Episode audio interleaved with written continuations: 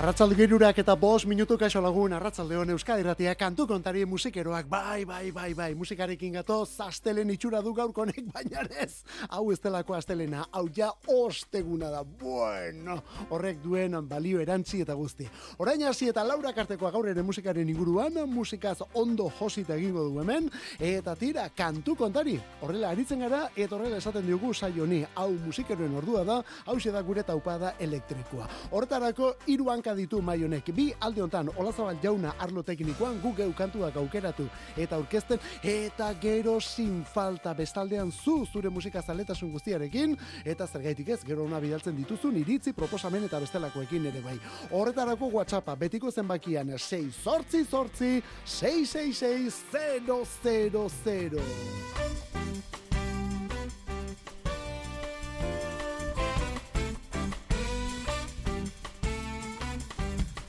Venga, arratzaldu girurak eta sei, hasi gaitezen lehen bai lehen, gaurko egun hau egun historikoa delako. Gaur ikusi du argia eta duela minutu gutxi The Beatles laukoaren kantu berriak. Bai, bai, bai. Bi mila eto geite iruan zer eta The Beatles eta kantu berria. Now and then, orain eta orduan, eo zer gaitik ez, noiz behinka, hau da Beatlesen berriena.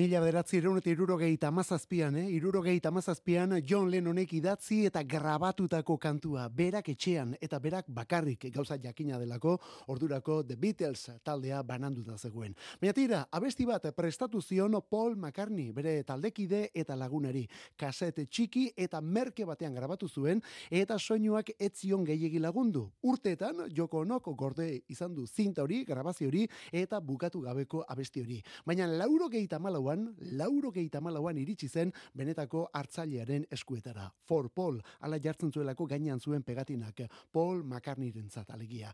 Etonek Ringo Starr eta George Harrisonen laguntzaz bukatu eta argitaratzeko saiaketara bat edo saiakera bat egin zuen orduan. Den, esango dugu, etzen posible izan, eh? zaratara bat ere bazuelako grabazionek. Baina orain, nao, adimen artifiziala erabiliz, garbitu diote zaratori eta horri gehitu bere garaian, lauro gehieta malauan, McCartney, Ringo Starr eta George Harrisonek egindako grabazioak. Beraz hemen The Beatles, The Beatles, laurak berriz ere, berriz ere laurak elkarrekin. Eta azken kantonetan ez omen dago besterik eta. Honen izena Now and Then gaur bertan duela minutu gutxi noiz behinka izaneko kantua Beatles taldearen eskutik. Hori singlearen A aldean eta B aldean azkenarekin batera taldearen lehen singlearen remix berria.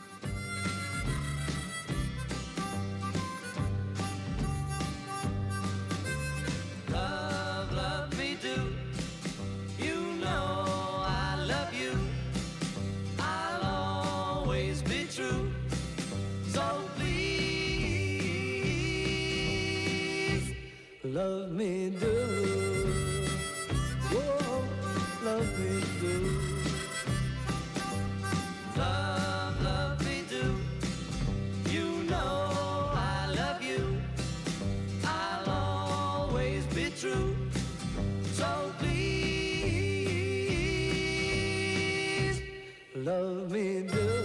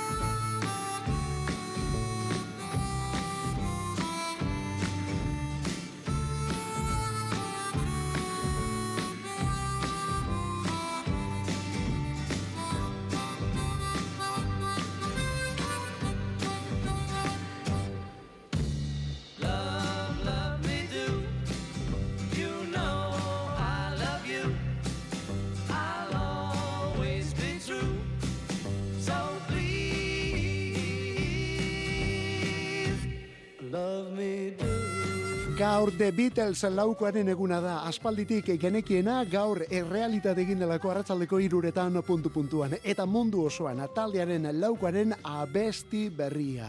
Irurogeita amazazpian hasi, laurogeita amalau, laurogeita amabosteko grabazioa eta gaur egun bukatu, eh? John Lennonek hasi zuena, Paul McCartney, George Harrison eta Ringo Starrek osatua alegia. Now and then, orain eta orduan edo noiz behinka esango duguna. Peter Jackson, zine zuzendariak 2000 eta hogeita batean The Beatles Get Back dokumentala aurkeztu zuen. Irurogeita beratzean, Beatlesak orduan azken kontzertua prestatzen. Zinta eta irudia hiek bereskuratzeko erabilitako teknologia medio, orain abesti berrio bereskuratu dute. Eta bagenekien bazela, eh? bagenekien bazela, bagenekien bazetorrela. Bueno, ba, gaurkoa da azkenean eguna. Beatlesen berriena. Eta honekin ja azkena, lehenago esan dugun bezala. Eta singlearen behaldean, taldearen lehen single izan zen Love Me Do remix berritua. Beatles, gaur ere bai, 2000 eto geite iruan, musika berriekin. Irurogeita mazazpi eta laurogeita malauan egindako abestietatik gaur egun egindakoetara eta zenbat parekotasun gainera. Lauko honen izena, edo betu esan da, boskote honen izena, The Last Dinner Party.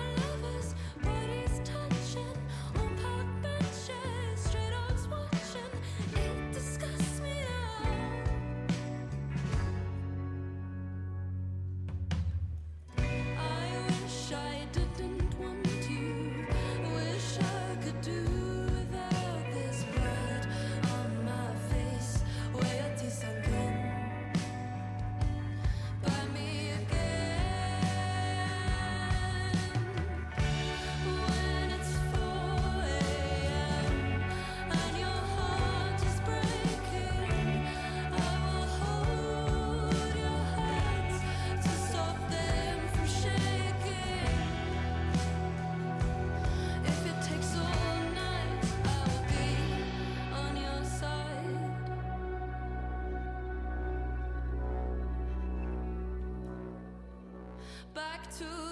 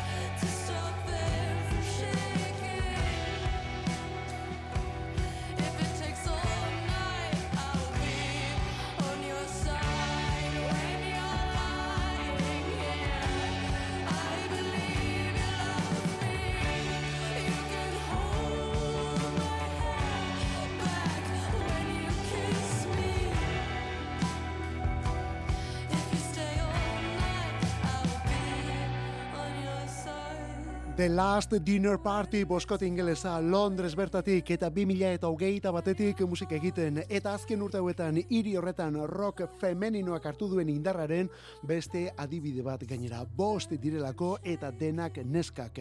Eta pop rock nasketa bat egiten dutelako hauek. Oso pop rock barrokoa gainera. David Bowie omen da beren erreferentzia totala eta musika eta hitzak goitik bera zaintzen dituzte. Eta beren itxura ere bai ikusi egin da zenolako arropekin ateratzen diren bueno, ba, promo horrietan edo eta taula gainekoak egitera. Aste honetan jakinda, lehen diskoa otxailaren bian plazaratuko dutela. Datorren urteko otxailaren bian Prelude to Ecstasy izenekoa. Eta onelakoa bestiz betea honen izena On Your Side. Taldea noski, esan bezala The Last Dinner Party. Eta giro honetatik atera gabe...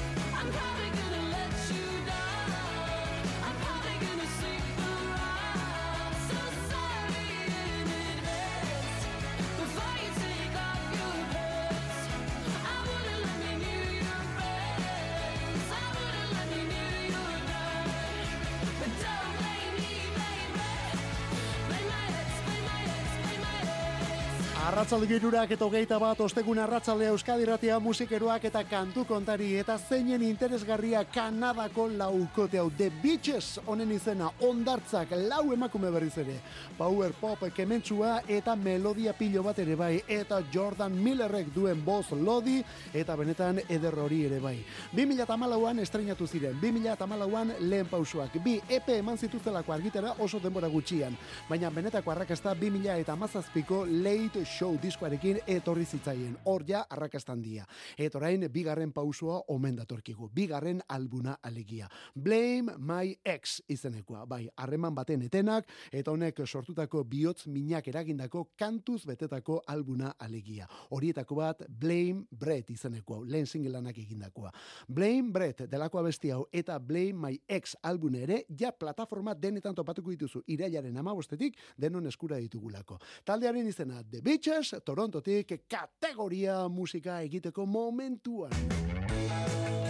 Horren beste adibide bat, Everything is boring kantua kasunetan. Everything is boring denak aspertzen nauelako. Taldea The Beaches.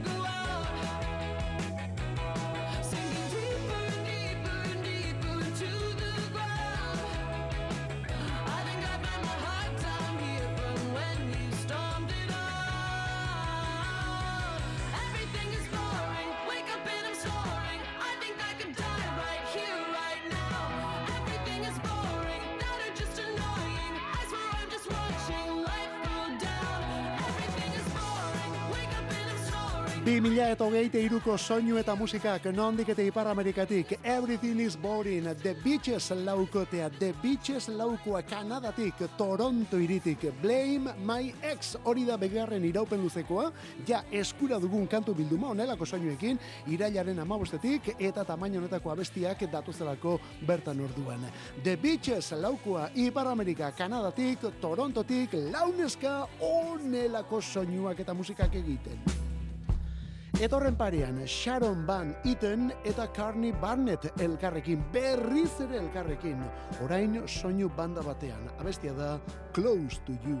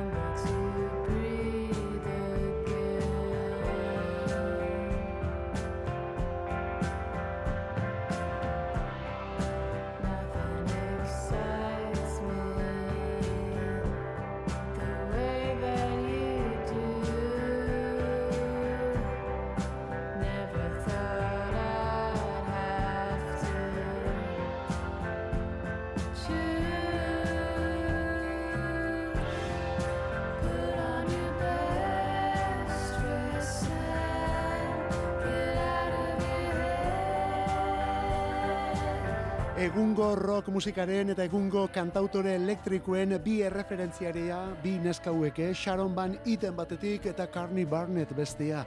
Lagunak dira gainera eta aurretik ere elkarlanak egindakoak. Orain berriz ere musikak batu ditu ordea. Soinu banda batean datozelako, soinu banda batean. Bien artean idatzi dute Close to You kantu hau eta gero Van Iten berak kantatu du, baina bien artean egindako pieza omen da. Datorren astean aurkeztuko da The Buccaneers izeneko telesaila, Bukaneroak, The Buccaneers telesaila, azaroaren sortzian. Eta honelako abestiak ekarriko ditu. Close to You elkarrekin, Sharon Van Eaton eta Corny Barnett. Eta New Jerseyko musikarionen beste kolaborazio bat, horra ipamtu dugu aurre honetan, elkarlanak egin dituztela bi hauek, baina honekin bakarrik ez. Baniten, beste norbaitekin ere aritua delako hogeita batean esate baterako Angel Olsenekin batera. Biek like I used to izaneko kantua begin zuten. Zenbatetan jarri oteken nuen hau hemen kantu kontari zaiunetan. Bueno, hogeita batean, hogeita bian, eta zergaitik ez, hogeita iruan ere bai. Sharon Baniten Angel Olsen.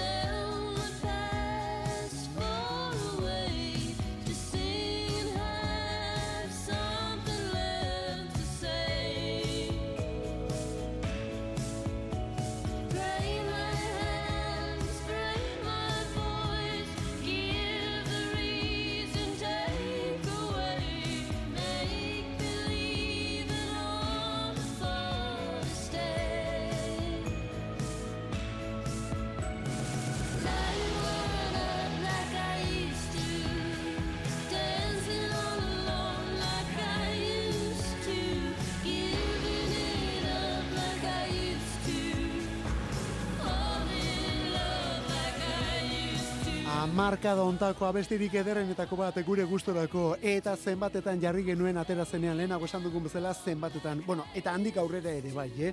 Bi mila eta hogeita bateko like justu izaneko kantua da Sharon Baniten batetik berarekin Angel Olsen momentuko bi kantautore elektriko benetan potente orduan eta biak kantu berean, biak elkarrekin. Eta horren ondotik orain Baniten berriz ere eta honen kolaborazio berria aurretik jarri dugun Close to You izaneko abestia non Carney Barnettekin batera aritu den. Bueno, kantua idazterakoan bakarrik, eh? gero abestu, banitenek bakarrik abestu duelako. Datorren astean, The Buccaneers izeneko telesaila eta honen soinu bandan Close to You abesti berri. Kontu zemen ere badelako El Carlanik, Dorian eta Arde Bogotako kantari eta lidera den Antonio García. Denak batera zuzenean El Temblor nolako bersioa gainera. De donde nadie vuelve,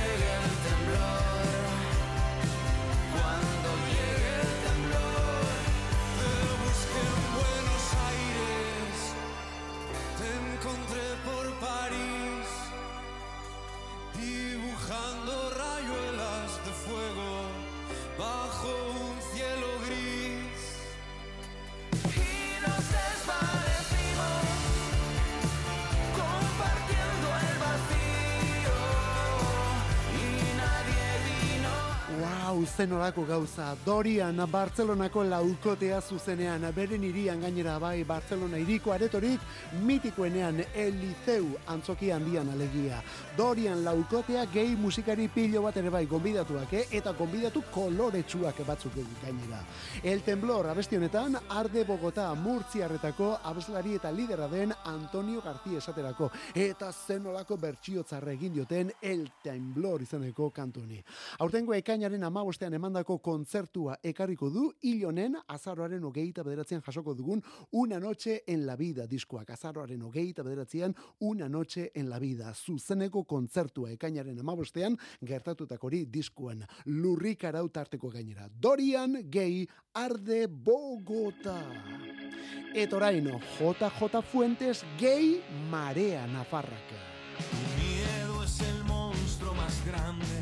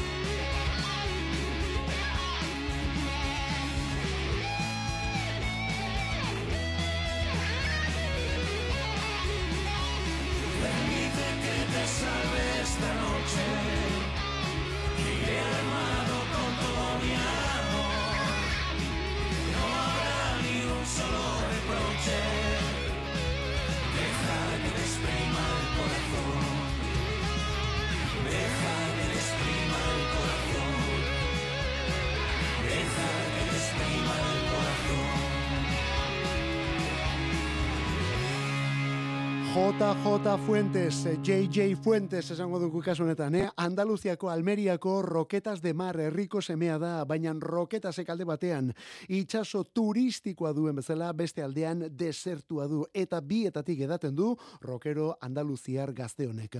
Orain disko berria prestatu du kolaborazioen lana gainera. Non, besteak beste, Marea talde Nafarreko Kutsi Romero kantari poetak eta Kolibri Diaz gitarista eta ekoizleak ere parte hartu duten. El heredero diskoko kantuetako bada tu miedo izeneko tu miedo orduan, eh? Heredero, irugarren izango da JJ Fuentesen ibilbidean, Espainiar estatuko roki zarre zinguratuta egin duen diskua, eta tarteko bi nafarrauek ere bai. Esan bezala, mareatik, eta onelako doinoekin izenburua tu miedo. Kuraia taldeak egun sentian egin zuen 2000 eta batean. Ango galder izagirrek orain iluna barrean egin du 2000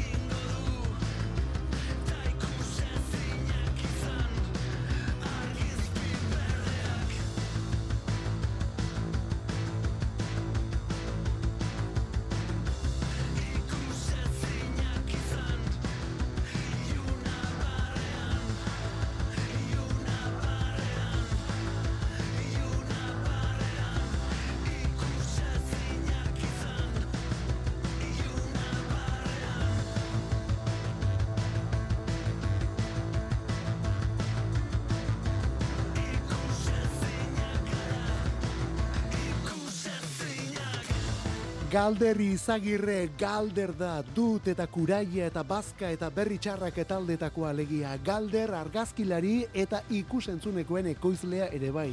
Galder orain lehen aldiz bakarka eta aste honetan, eh? urriaren hogeita maikan aste arte honetan bertan eren egun aurkeztu duelako bere lehen bakarlanaren aurrerakina. Iluna barrean izeneko abestia.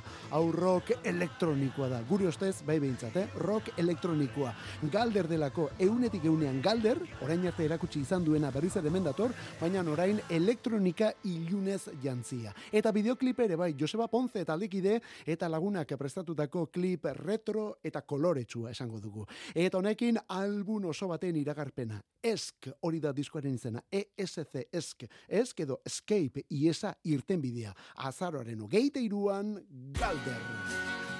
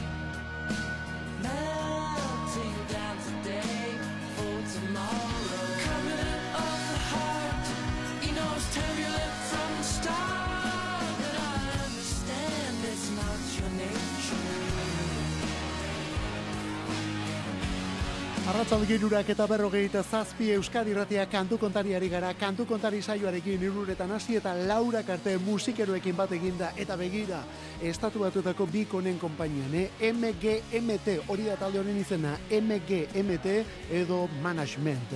Rock taldea momentu batzuetan psikodelia ukitu batekin eta indie munduko banda. Andrew Van Garden eta Benjamin Goldwasser dira egitasmo honen bi zutabeak. 2000 eta zortziko Time to Pretend ikeragarriarrekin ezagutu genituen zen olako abestia Time to Pretend eta amabost urte hauetan lau album egitera iritsi dira. Azkena 2018ko Little Dark Age. Little Dark Age. Eta disko horren izenburu hori kasu eginez, handik horrera garai ilun batean sartu da management bikotea. Bost urte egon direlako diskorik gabe eta ia kanturik erakutsi gabe zuzenekoak ere oso gutxi emanez. Orain ordea Loss of Life bosgarren estudio lan luzea izango dena iragarri dute. Eta atzo bertan Mother Nature kantu hau erakutsi. Mother Nature abestia. Otsailaren ugeite iruan orduan, datorren urteko otsailaren ugeite iruan, Loss of Life kolaborazioak ere bai, hause da management berriena. Kantu kontari. Musika Euskadi irratian. Arratsaldero egiten dugu iruretatik lauretara. Astelenetik ostiralera zure arratsaldek badute soinu bandarik. Eta EITB naieranen sartzen bazara, eguneko hogeita lau orduek ere bai. Kantu kontari. Euskadi irratia, podcastetan. Bart gauean ametxetan emiela. Bere itzala erturatu zait. Miaka buelta eman ditut izar artean.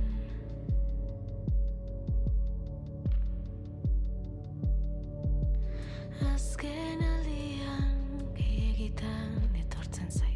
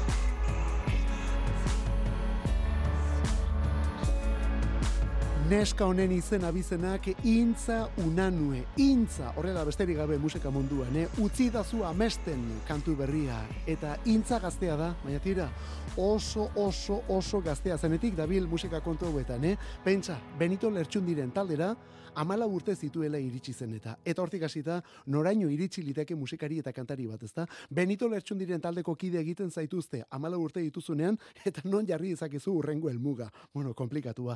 Bueno, ba, ziurrenik norberaren musika zabaltze horretan, eta ziurrenik horretan ari da orain orioko neska gazte hau. 2000 eta hogeita batetik, single eta EP.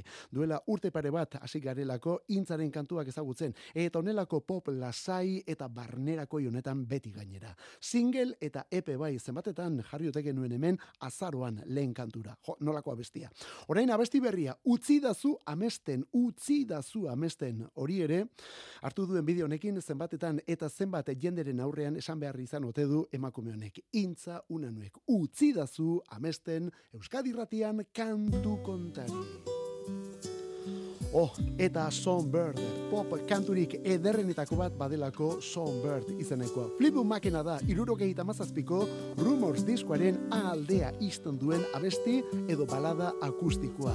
Baina kontuz gu gaur ona beste bersio batean.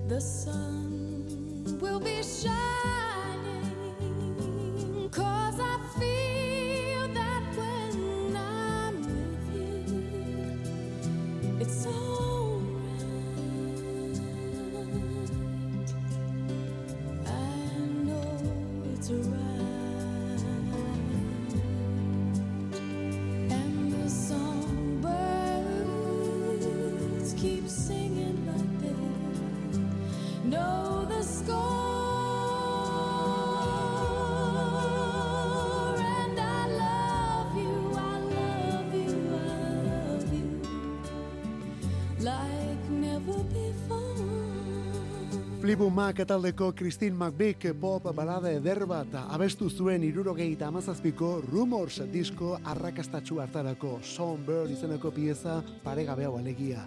Eta Songbird ez da Rumors horretako kanturik ezagunena, ez da pentsatu ere, baina gogoratuenetako bat bai, eta batez ere gerora egindako onelako bertsioei esker. Eva Cassidy da hemen kantuan ari dena, Iva Cassidy. Gaurko egunez, lauro gehieta maseian zendu zen Iva Cassidy. Minbiziak eraman zuen, eta berak zer eta hogeita amairu urte zituenean, eh? Eta gerora izan duen arrakastarik ezagutu gabe eraman gainera. Cassidyren moldatzaile gaitasunak, eriotza horren ondotik eman direlako ezagutzara. Eta urrengo hau ez du gozorik jarriko, baina Steenen Fields of Gold honi egindakoak ere, honek ere ez du parekorik. You remember me when the west wind moves among the fields of barley. You can tell the sun in his jealous sky when we walked in fields of gold. So she took her love for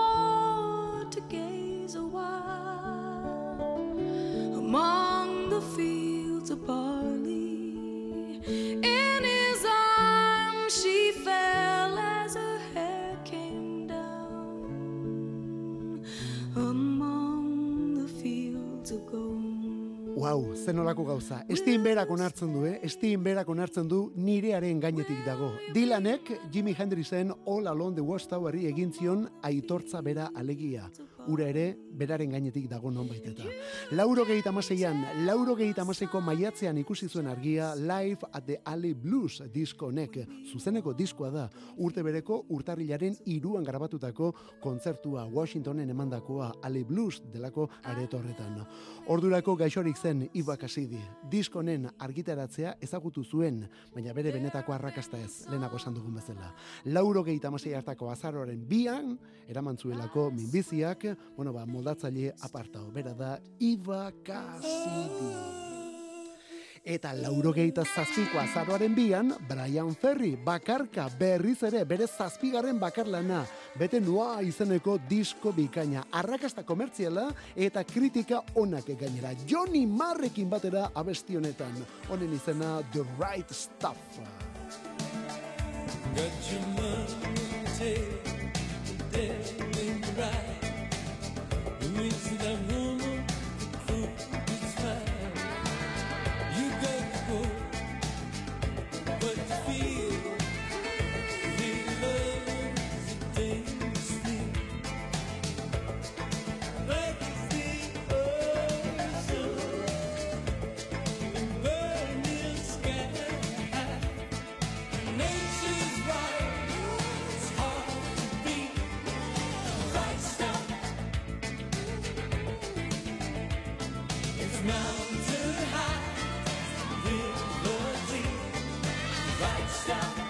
Johnny Marr orduan aste arte hontan bertan irurogei urte bete dituen musikari ingelesa The Smiths taldean ezagutu genuena eta beste zenbait taldearen ondotik azken hamar urte hauetan bakarlari dabilena. Begira, bihar bertan bilduma disko luze bat argitaratuko du bere bakar urte horietako bilduma diskoa Spirit Power The Best of Johnny Marr izanekoa. Baina kasu honetan Brian Ferryrekin batera, Brian Ferryrekin batera, ze ona The Right Stuff kantua. Bete noa disko kopiezarik ezagunenetakoa da. Gaur bete dituelako urteak, Ferry jaunaren zazpigarren estudio lan honek bete noa izaneko kantu bildumak. Eta gaurko zonekin despedida Olazabal, Mikel Olazabal eta biok hemen, Euskadi Ratia, kantu kontari bagoaz, bihar ja ostirala, bihar ere hemen izango da. Ondo izan bihar arte, zeuritxuren ibili.